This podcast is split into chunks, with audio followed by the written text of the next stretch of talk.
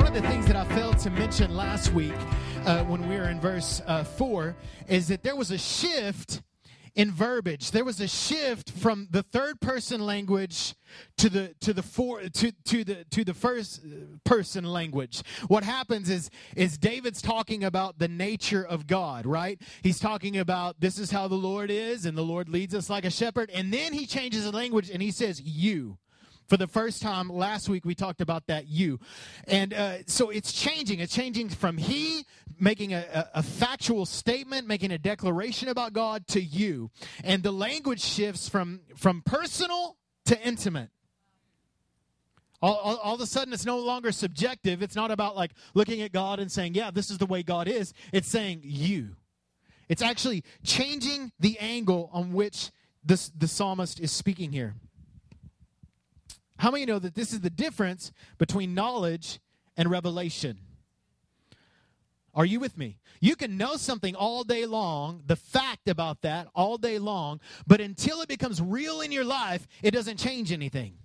Listen, you can have the whole Bible memorized, but if you don't have the Spirit of God to bring revelation to it, it is not going to bring change in your life. It's just a book full of good stuff. Come on, are you with me? And uh, so that's the difference between knowledge and revelation. Information versus revelation. So it's not just, you know how it is when you read the word and it's like, boom, what? I've read it a hundred times, and all of a sudden you see it and you, you recognize how that fits into your life. That's called revelation. The word didn't change, it's always been there. But all of a sudden, the, the veil of your understanding has been lifted, and now you get it.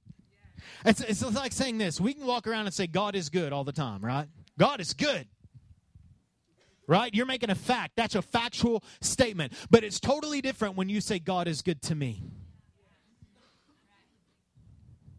Are you with me? It's a total different thing to say God is good and to recognize the truth and the reality of God's goodness. It's another thing to apply that to my life and say, God is good to me. Some of you need to quit focusing on the facts about God and start talking about how God is active in your life. God is good to me. Even though I walk through the valley of the shadow of death, God is good to me. His rod and staff comfort me. So he gets into this language and then he jumps into verse 5 and he says this you. Now, so he's not he prepares, it's you. He's not like, oh, this is what God does, guys. You prepare a table before me in the presence of my enemies. You anoint my head with oil, my cup overflows. Now, what does that mean? Prepare a table. Prepare a table. Now, um, table, the word table in um, in other languages, in, in, the, in, the, in, Spanish, the word table is actually mesa. You guys know what a mesa is? I think we have a picture of a mesa here. Do we have a picture of a mesa? This, so this is a mesa, right? It's a, a lifted ground and it's flat on top. Well, the, the word for table in Spanish is mesa. Also, in the African word for table is mesa. So, what would happen a lot of times, we can get off that, what would happen a lot of times is a shepherd would go out to one of these mesas. Are you with me? A flat plateau of land, and he began surveying the land, looking around the land, pulling up weeds. Come on. Things that would steal food. I mean, you know that's what weeds do. Weeds steal the nutrients from your grass. That's why you got to go pull them up before they rot your grass out, and you don't have any pretty grass, and all you guys ugly weeds, right? That's why we don't like weeds because they steal from grass. So they would go through, they would pull the weeds up, they'd go through the water holes and make sure there's no leaves and no parasites and all those kind of things. And this is what a shepherd would do before he would lead them to these high places to feast.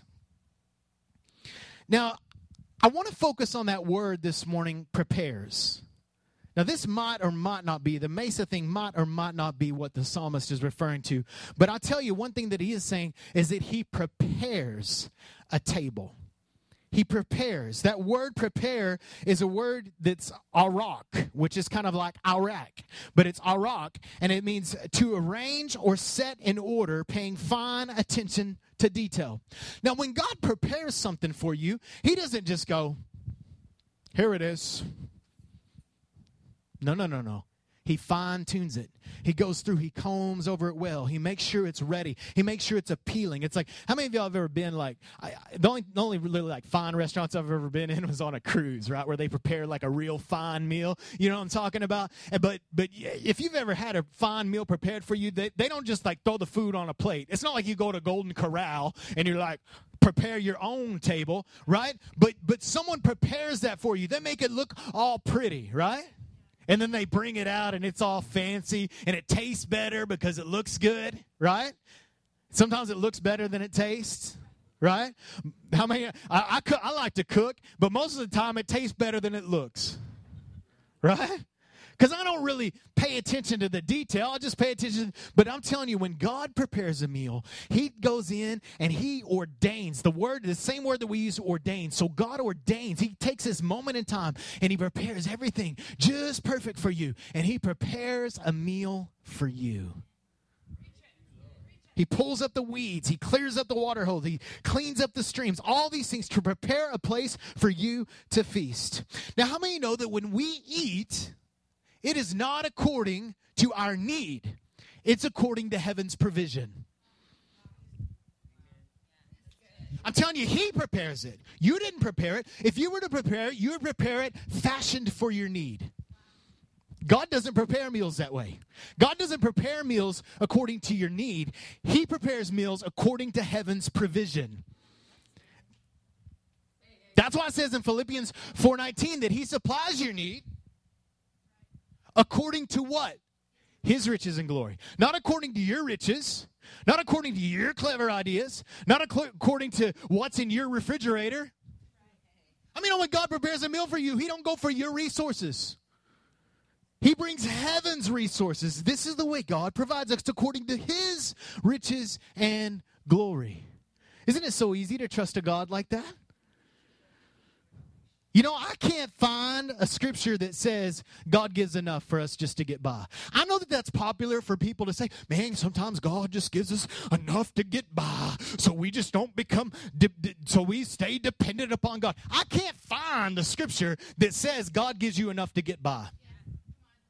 No, no, no, no. It the, over and over and over and over and over again. It talks about heaven's resources. It talks about God giving you more than enough. It's always more than enough. That's the way God provides because it's not according to your need. It's according to His provision. It's the way God prepares tables. It's a king. He's a king. He doesn't prepare like a beggar. He didn't prepare like a poor man or someone that's living by paycheck to paycheck. He is a man that goes and pulls out the fine dinnerware. When we have people over, some I mean, we have people over on community group and we get out like the paper plates. You know, we know them. We're a community. We can, you know, there's some socks on the floor. That's all right. We have some people come over. But I'm telling you what, if somebody's over for our house for the first time, we go through with a fine comb and we clean the house. We pull out the nicest plates and we pour.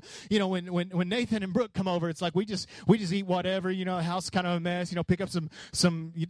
Uh, underwear or something from the. But when somebody comes over and we want to impress them, are you with me? We do the fine things. Why? Because we, because this is the first time that we're making a. a um, the, an impression to them.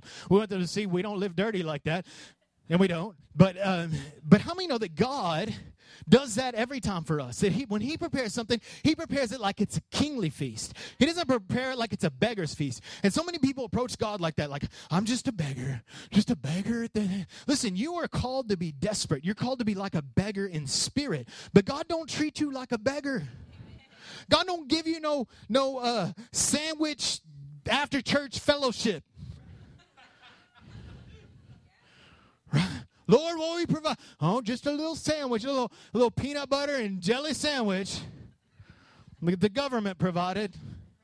That it isn't the way God does things. God doesn't prepare meals like that. No, no, no. God brings out the great table. He prepares that table.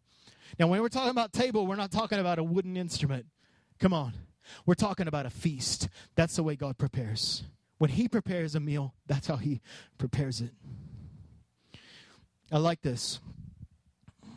I would say I love it, but I say that all the time. I like this, and I love it.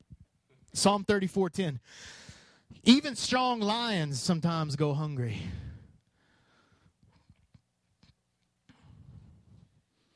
But those who trust in the Lord will lack no good thing. Will lack no good thing. I like lions. They're like, they're like my favorite creature, right? Because they're aggressive and they're bold and they're ambitious and they go after what they want and they get it. But it says this even young lions, even lions that are, that are ambitious and have it all figured out and are strong, sometimes they get hungry. Not you and I. Mm-mm. We lack no good thing. And we don't get it because we're ambitious. We don't get it because we're strong. We don't get it because we're the smartest man in the room. We get it because we serve the greatest God. We serve the only God. I love Song of Songs uh, 2 4, Song of Solomon. It says that he escort, escorts me to the banqueting table. And I like the way the New Living Translation says, it's obvious how much he loves me. So he didn't listen. He didn't prepare you some some styrofoam plate with a with a what? With a chicken nugget with some microwave Walmart chicken nuggets. Here we go. I know you're hungry. Here you go, son.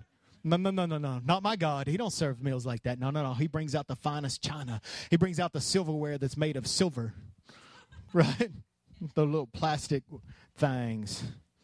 He don't he don't bring you, you know, sometimes we used to think it was kind of fancy to get one of those uh, one of those um, those rotisserie chickens from Walmart. Yeah, I'm gonna have a good meal tonight. We're gonna throw some of that steamable broccoli in the fridge and make some instant mashed potatoes. And man, it's gonna be good. And it's good. But listen, God don't prepare meals like that.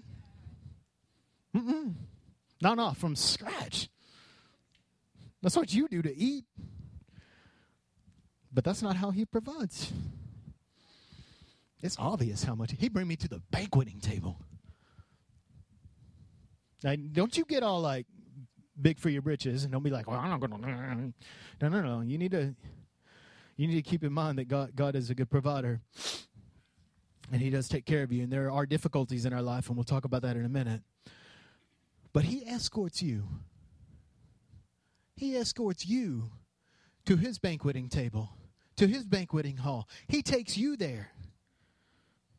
You know all you got to do? All you got to do is say yes to the invitation. Remember Jesus talking about a banquet. He said, he said, I went out and I told everybody. He talks about the parable of the banquet. He's like, well, we went out, we told everybody, and they begin to make excuses. Well, I worked 40, 50 hours this week. Well, we're tired. We don't feel very good. All the excuses piling up. And Jesus said, Well, you know what? Just go to the highways and byways and compel them to come in. Let them eat from the master's table. Listen, there all you got to do, all you got to do is say yes to the invitation. Now listen, because we have such a capable shepherd, we are able to feast when our enemies are present. Now, this is what he says. Now, if you were at war, would you sit down?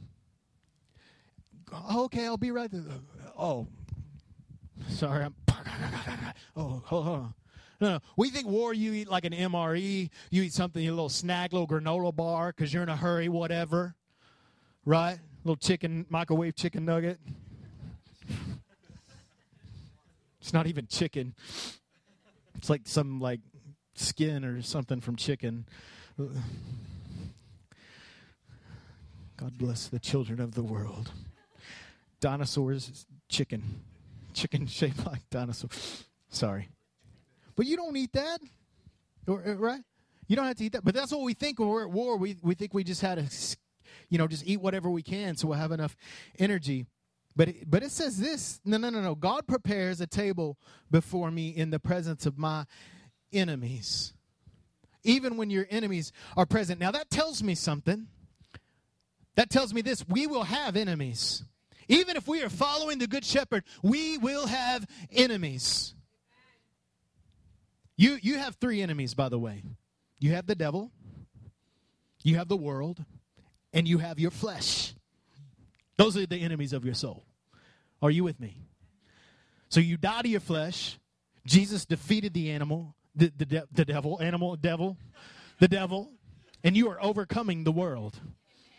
Are you with me? That was free. Oh, go. Oh, next series. I'm write that down.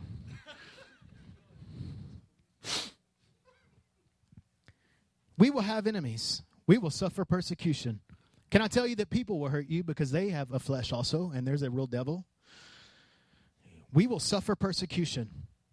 Listen, I can tell you right now, as your pastor, let me tell you, one of the greatest things that will happen to the American church is the persecution that we're going through right now. It's one of the greatest things that will ever happen to the church. We can sit around and sign bills and make complaints and pray petitions and all these kind of things, but I can tell you, as this world gets darker, the church will get brighter. And you'll watch that happen in America. What's happened in the American church, and the reason why we've lost our fire is because we haven't chosen to be a light in a dark place.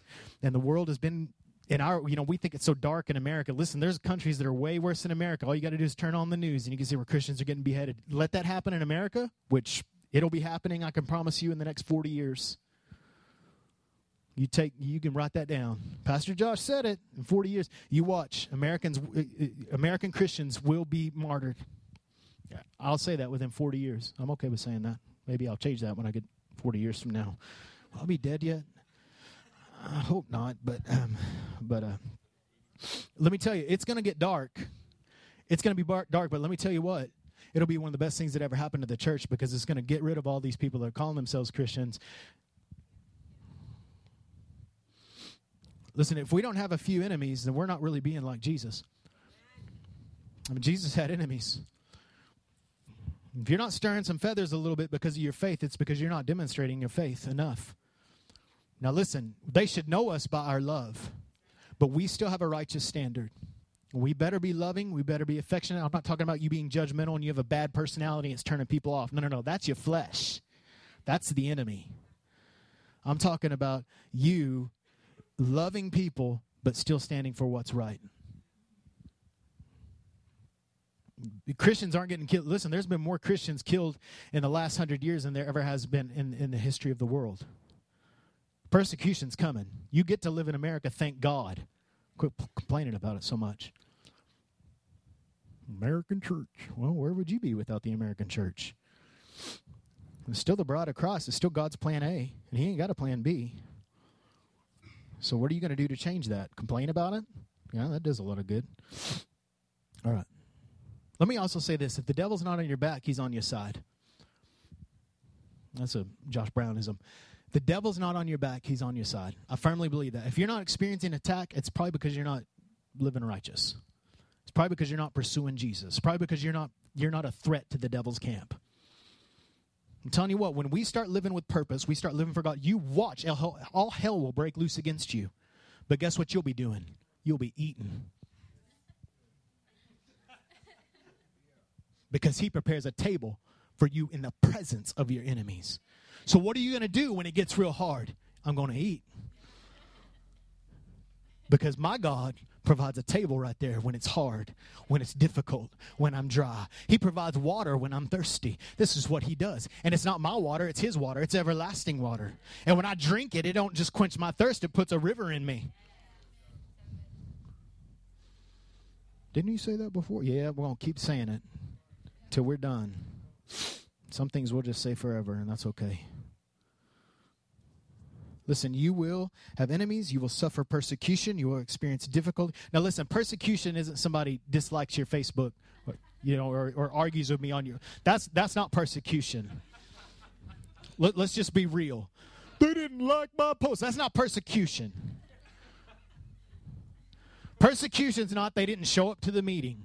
Uh, we feel like that oh, people would show up. That's not persecution. We can complain about it. It's not. It doesn't feel good, but that's not persecution. It might be difficulty. We're not minimizing those things. Those things hurt our feelings. There are hardships. There's trials. All these things are promised. There is promised as the provision. Hardships are as promised as the provision to get through them. If you didn't have the hardship, why would you need the promise? How is there victory without no battle? The devil hates you. He hates your marriage. He hates your kids. He hates your friends. He hates your church. He hates your pastor. He hates you. And he's going to do everything because you are a threat to his kingdom. He's going to do everything to stop you. So expect offense to try to rise up in you. Expect that and then deal with it. And don't feast on the offense, feast on the table the Lord provides. He's let, let me tell you, Jesus is after you, but so is the devil. And they're they're both trying to kill you. Jesus is trying to kill your flesh. right? That's true. No, know, he wants you on the earth. He wants you functioning well. Because you're advancing his kingdom. Come on. And if you make his kingdom first, he'll provide everything for you. Listen, here's here you go. Romans 8 17. Since we are his children, we are his heirs. Hallelujah. In fact, together with Christ, we are heirs of the glory of God. But if we share in his glory, we must also share in his suffering. Now, it doesn't say sickness there. Now, people people equate suffering in Scripture with sickness. No, no, no, no, no, no. Suffering in Scripture is always persecution. I don't, I don't see one one Scripture where God make uh, under the covenant of Jesus that says that God makes somebody sick. That's ridiculous. And Jesus wouldn't wouldn't take sickness wouldn't deal with sickness on the cross if it was his plan to reinitiate it. All right. Uh, 2 timothy 3.12 everyone who wants to live a godly life in jesus christ christ jesus will be persecuted. Everyone I can do all things through Christ. That's a great bumper sticker. Look at this one. Everyone who wants to live a godly life in Christ Jesus will be persecuted. Put that on Facebook. Put that on refrigerator. Listen, it's a promise. It's a fact. It's a reality. You want to live a godly life, you will face persecution. Expect it. Because even when the persecution's on, there's a table. How could Paul say, Count it all joy when you fall into trouble? Because there's a table. Because there's a table. There's always a place to eat from. And it's not just a dinosaur shaped chicken nugget. I wonder how they make those things. We got like this machine that's got all this like pink stuff. Have you guys seen the pink stuff? Yeah. It's real chicken. you know, it's sad that we live in a society that when it says chicken on the package, it has to say it's real chicken. 100% chicken. 98% chicken. The breading is plastic. Okay. All right. Well, sometimes it tastes good. Listen, in the hour of your most oppressive hour, in, in, in the hour of your most, in, in the midst of your most oppressive hour, God establishes a banquet. And let me say this again freedom is not the absence of difficulty. Can I tell you this morning that God wants to partner with you? that you can be an instrument of freedom. You remember when David went out? We talked a little bit about David and Goliath last week. Remember when David went out and he's standing before Goliath, and Goliath's like, Oh, you're just a kid. And David's standing there with his staff and his slingshot. And he's like, Look at this. What do you, what do you think you're doing sending this shepherd boy out here? And David's like, Well, you know, you're coming at me with all this weaponry and all this junk that you got, and I'm coming to you in the name of the Lord. And he said, Today, God is going to deliver this uncircumcised Philistine into my hand. Now, when he said that, he said, God's going to deliver me. So did David just, all right, see you later? No, David fought the battle. Why? Because God's deliverance on the earth always has an instrument, and you're that instrument. You're the one that God is using to bring freedom. He's using it to bring your own freedom. He's also using you to bring freedom in other people's lives. No battle, no victory, no opposition, no freedom. There's no need for promise. Now, in ancient uh, Eastern culture, a feast, uh, Near Eastern culture, a feast hosts were expected to protect their guests. So when a a feast was going on, what would happen is they would protect their guests. They would put watchmen outside of the banqueting hall. They would make sure that their guests can come in and eat a meal without fear. You could know that you were under the protection of the one that was providing the banquet for you. But another thing that they would do during these feasting times is they would take oil and anoint the people that come in. Now, anoint means to smear oil on them or pour oil on them. And so, what would happen is they would come into this banquet, they eat this fancy meal, and then it, then they would pour oil on them. Now, it was fragrant, it smelled pretty. They kind of would use it. Sometimes oil had different purposes. We'll talk about that in just a moment. But they would anoint them with fragrant oil. So, not only would they eat like royalty, they would smell like royalty. Not only will you eat like royalty, you're going to reek royalty. You're, and listen, you're going to serve like Jesus. How did Jesus serve? Like a king. Royalty doesn't mean you have servants and you call servants. Royalty means you serve everybody. And you, and you have such good confidence that you don't feel little cleaning bathrooms. That you don't feel little washing feet. That you don't feel little feeding somebody that no, no, no, you feel great doing those things. Why? Because you're being like Jesus. And that's how royalty serves. It's not so you can have a bunch of servants and, you know, is messed up mindset. We, we live in the upside down kingdom. We do things different. So he, the psalmist says this You anoint my head with oil. You anoint my head with oil. Now, last fall we did a series called Indwelling, and we did a whole series on the anointing. You can go back and listen to that. But I do want to highlight a few things about the oil. First thing is oil is used for healing. When it says in James to anoint them with oil, it's not just talking about some olive oil that a priest prayed for. It's actually a, a, healing balm that they would use. So they would actually, it's kind of like today, give them Advil and then pray for them. I mean, it really would be. I know that that's not spiritual enough for you, but it's true. So they would take this healing oil and they would put it on people, like wherever they were hurting, kind of like what we're doing with the essential oils now. This whole like movement, everybody's getting into this. It's cool. It's great. I guess whatever. Um, I know you can buy yours on Facebook. We know. so sometimes with a sheep, he would go out and he might get bit by a wolf, or he might step on a thorn, or something may happen and he suffers a wound. He's a sheep, he eats in the wild, sometimes he gets wounded. It's the way it is. You, you're going to get wounded. People are going to wound you. You're going to suffer disappointment. You're going to be persecuted. You're going to be wounded. But the thing is, is we got a shepherd who knows how to apply the oil. And he pulls you in and he begins to smear that oil on all those wounds. And that oil has healing agents in it. And he comes in and he makes that wound nice and clean. And he just begins to pour the oil of his spirit in there and begins to heal you. That word anoint is chiro in the Greek, and it means to smear or rub with oil. And that's what the Good Shepherd does when we get wounded.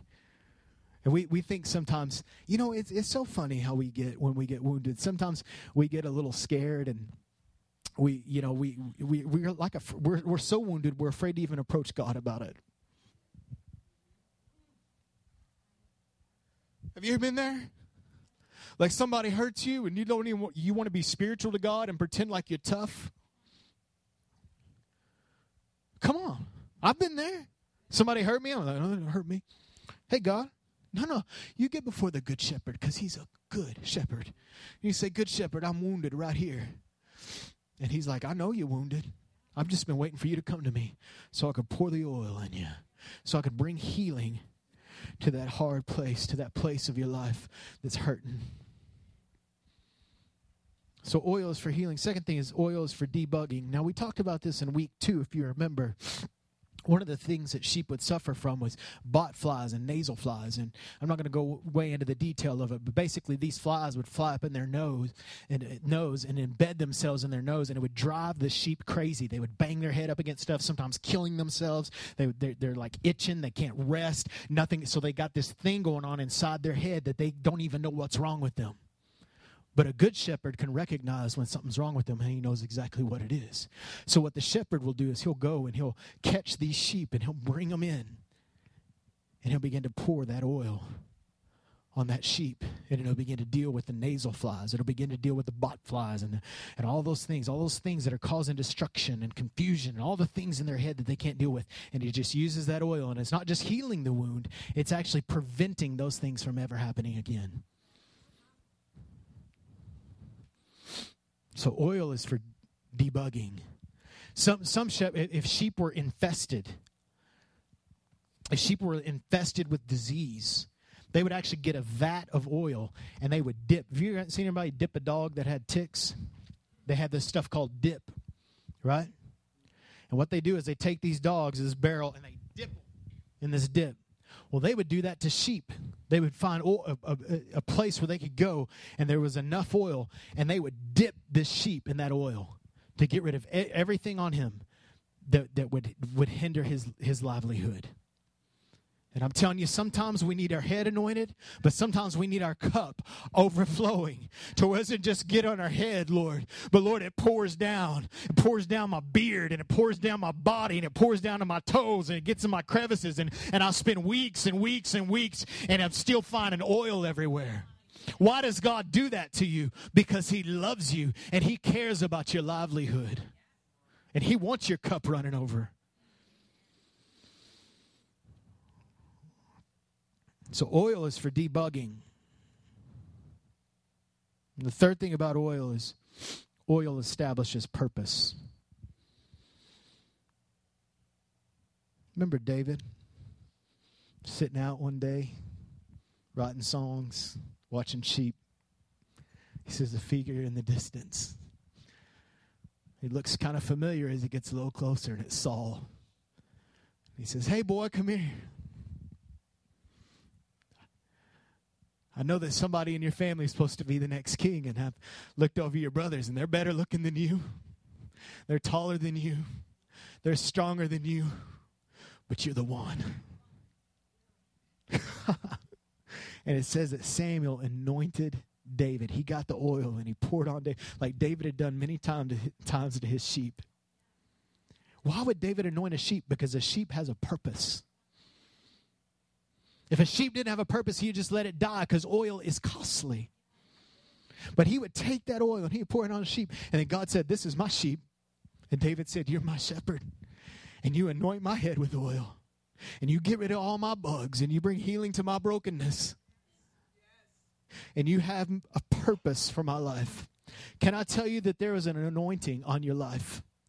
And can I tell you that we say the un- unanointing, but there's really only one anointing? Is the anointing of the Holy Spirit. And we like that word because it's mystical, but it says in 1 John 2 27, it says, The anointing abides in you.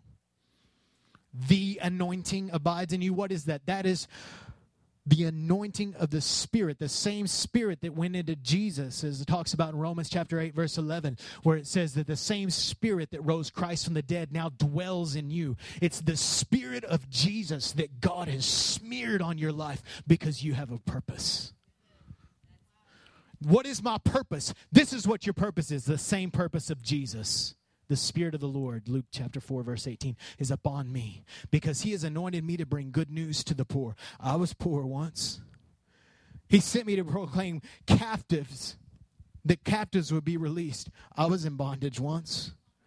That the blind would see. I was blind once. That the oppressed would be set free. I was oppressed once that the, that the time of the Lord's favor has come. Listen, that same anointing that was on Jesus to heal the sick, that same anointing that was on Jesus to, to, to free the captives, that same anointing that was on Jesus is on you. Because of the spirit that went into his dead body and rose him from the dead, it's on you. And it's not on you just for you. That anointing will come It'll heal the wounds, but God put it in you because you have a purpose. Because he set you apart to do something phenomenal for God and something phenomenal for the kingdom. What are you going to do? Just make a bunch of money? You don't have to have the anointing to make a bunch of money. But I'm telling you, if you're going to do the purposes of God, if you're going to work for this king, you got to have the oil. And he's giving it to you, baby. He is, it is on you. It's in you. Will you just say yes to it? Will you let the anointing flow when you're building houses? Will you let the anointing flow when you're counting money at the bank or waiting tables? Will you just let the anointing flow? You'll be better at it. You'll enjoy it. Scripture calls it the oil of gladness. Will you just let the anointing flow. Can I tell you? When you drink from this river, you don't get an option of letting it flow. It just does. You say, "Oh man, I'm just I'm trying. I'm trying." You don't have to try. You just have to drink.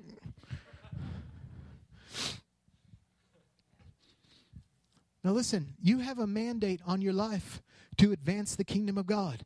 That doesn't mean you're going to be a preacher. You might be. Doesn't mean you're going to be in vocation. How many know that there's no such thing as ministry and not ministry in the kingdom? There's just ministry. Some people are vocational ministers. I'm a vocational minister, vocational at other things too, but I'm a vocational minister. I get paid to do ministry. And that's awesome. I can devote a little bit more time to equipping the saints. But we are all called to minister. And listen, ministry doesn't look like just being a good person, because you could be a Mormon and do that. But you can't be a Mormon and release the oil. You have a mandate on your life. Now, when I say mandate, I'm not talking about a mandate like bromance. Now, we're going to have a mandate tonight, right? The men, we're going to go to Dave and Buster's and hang out, plug. Now, you do have a date with a man. Come on. Jesus. But but that's not what we're talking about.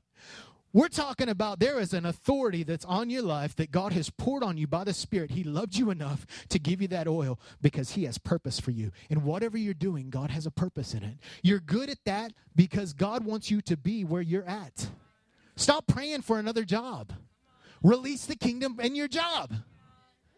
If God wants you to have another job and you're putting the kingdom first, He'll promote you. You don't have to dig your way around and scratch your way around and invest thousands of dollars on education. You might supposed to be doing that, but not necessarily. You just seek the kingdom first. If the king, if God, if the king says, go to college, go to college. If the king says, don't go to college and go to work at Whataburger, you go to work at Whataburger. And in six months, you're the you're the manager of a region. Then know it's God. God put you there. Because you're putting the kingdom first, He takes care of everything. It's the mandate. How does He say this? My cup overflows. Listen, the anointing is not simply to enhance our experience, but to maximize our effectiveness. It's not just so you can come to church and be like, oh, the anointing is so strong. I like that. I love it. Oh, the anointing has lifted. The anointing hadn't lifted, you lifted. the anointing, I mean, this is a well that don't stop running. You just decide to peek your head in every once in a while. It's not something that flows on you, it's something that flows out of you. The spirit of prophecy is subject to the prophet. You get to turn it on and off. Well, I don't, God told me I can. You get to do that. You have control of the spirit. No, no, no. Silly. Listen, it's not for abundance, although abundance is included, it's for redundance. It's not just to get in you, it's to get out of you. So these experiences that we have, these encounters that we have on Sunday morning, they're great, they're phenomenal, but they're not for you. Just for you. They're for you in that moment, but it's not for you tomorrow. It might be, but tomorrow's got something else for you. But it's so that you can overflow with that oil so the healing that came on you is going on to somebody else. So the freedom that came on you is flowing on to somebody else. It's the overflow. He didn't just say, You anoint my head with oil, the end.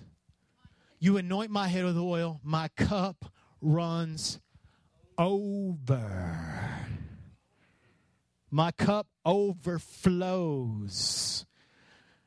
We got this mentality Lord, fill my cup. Now I'm empty. Lord, fill my cup. Now I'm empty. Lord, fill my cup. He's like, no, no, just keep your cup out. I'll just keep on pouring. The reason why you get empty on Monday and Thursday, the reason why you get empty is because you put your cup away. You just leave your cup right there when you're in the car, when you're working. You just learn to develop a relationship with the Holy Spirit where you're continually communing with God. You don't disconnect. You, you might look a little different than it does in worship, corporate worship. But you just keep your cup out, and He's going to keep. It's just the way He works. Your cup is out, He pours. In fact, can I say this? He's always pouring. It's just will you get the cup out to pick some up? And then if it gets full, it's going to pour out. Stop this, fill my cup, and then I'll go empty it, and then I'll come back, Lord. And no, no, no, no, no. It's continual. It's flow. It's overflow. It's flowing from you. So how do we get there? You don't come out, baby? Mm. How you doing? Mm-hmm. Well, overflow. So, how do we do this? You keep a fork in your hand. Why are you laughing? We're not talking about the oil anymore. Stop that laughing. You just keep that cup that that fork in your hand. what am I saying? I'm saying you're ready to eat all the time. Not just on Sundays. Not just in your quiet time, although you need to have that. Come on, you need to have your meals. Nathan will tell you this. It, it's better to, to have lots of meals, little meals. It's, it's good to eat all the time. I didn't get this way by eating sometimes.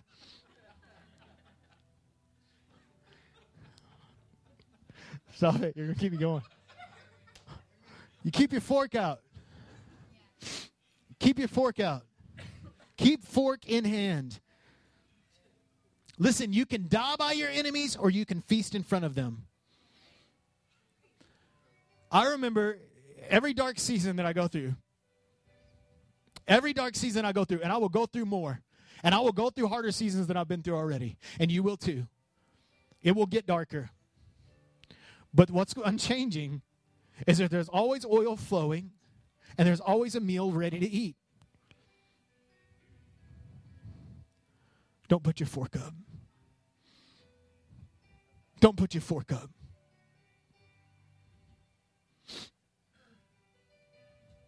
When you're waiting tables, don't put your fork up. When you're talking to clients, don't put your fork up. God, what do you have for me to eat here?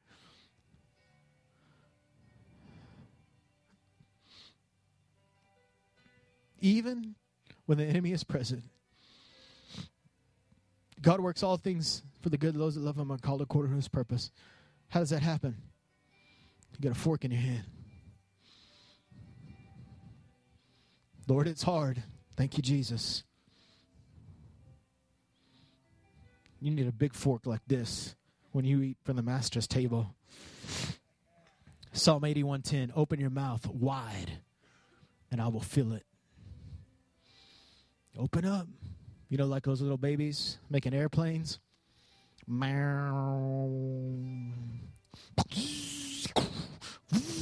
Right, I'm all like into the sound effects. You know how little babies eat? Fork in hand. He desires for you to just eat from his table. Listen, one of the things that I've noticed every time, and I was getting into this just a minute ago that I got distracted by Jeremy laughing, is that every difficult season that I've gone through and every difficult season I, I will go through, is that God does this thing that I, that we've kind of coined the phrase mercy kisses. And so we're going through these hard times. God drops these little nuggets. And he says, Don't you see how good I am? And we've just got to have our fork ready for when those things happen. We're just eating in the presence of my enemies when it's difficult. Listen, I don't know what you're battling. I don't know how much discouragement or depression you're going through, but I'm telling you, will you just keep a fork in your hand? Will you just keep something in your hand to eat with? Because I'm telling you, God has something for you there. Will you eat it? Or will you just complain about it and allow it to destroy you? And start believing. Listen, start believing that you are anointed for purpose. Start believing that. God, you've healed me for purpose. You need to start declaring that. When you wake up in the morning, don't let the 75% of 80% of people, the first thing they do in the morning, 80% of people that are online, 80% of people, the first thing they do in the morning, you know what it is?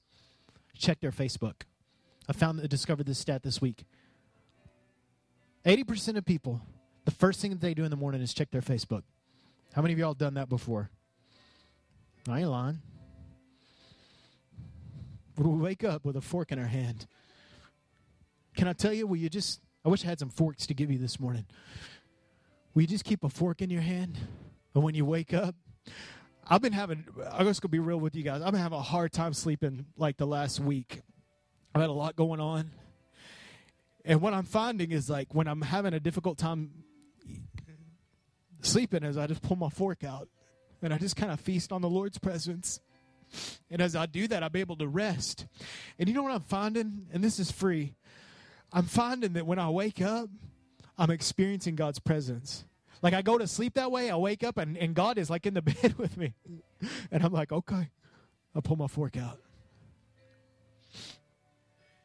Will we live there? Not just from a Sunday to Sunday, but we just live with our fork out? Stand up.